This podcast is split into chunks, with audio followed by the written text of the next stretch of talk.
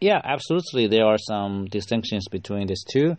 I guess in the past, I didn't have this kind of access to those electronic gadgets and uh, high technologies like the internet, uh, sort of things. So uh, the activities I did in the evening uh, are more likely to be more like traditional, like orthodox.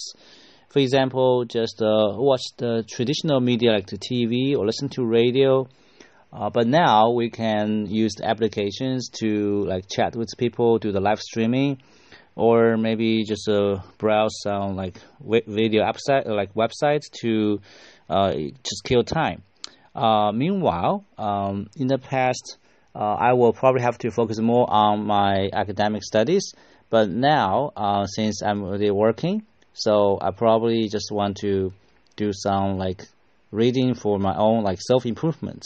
So it's not like something that was totally uh, designed by my teachers. It's just something that uh, actually uh, I wanted to learn, uh, you know, from the bottom of my heart. Maybe I want to uh, learn something about economy or maybe something about uh, electronics, so I can have more freedom to choose.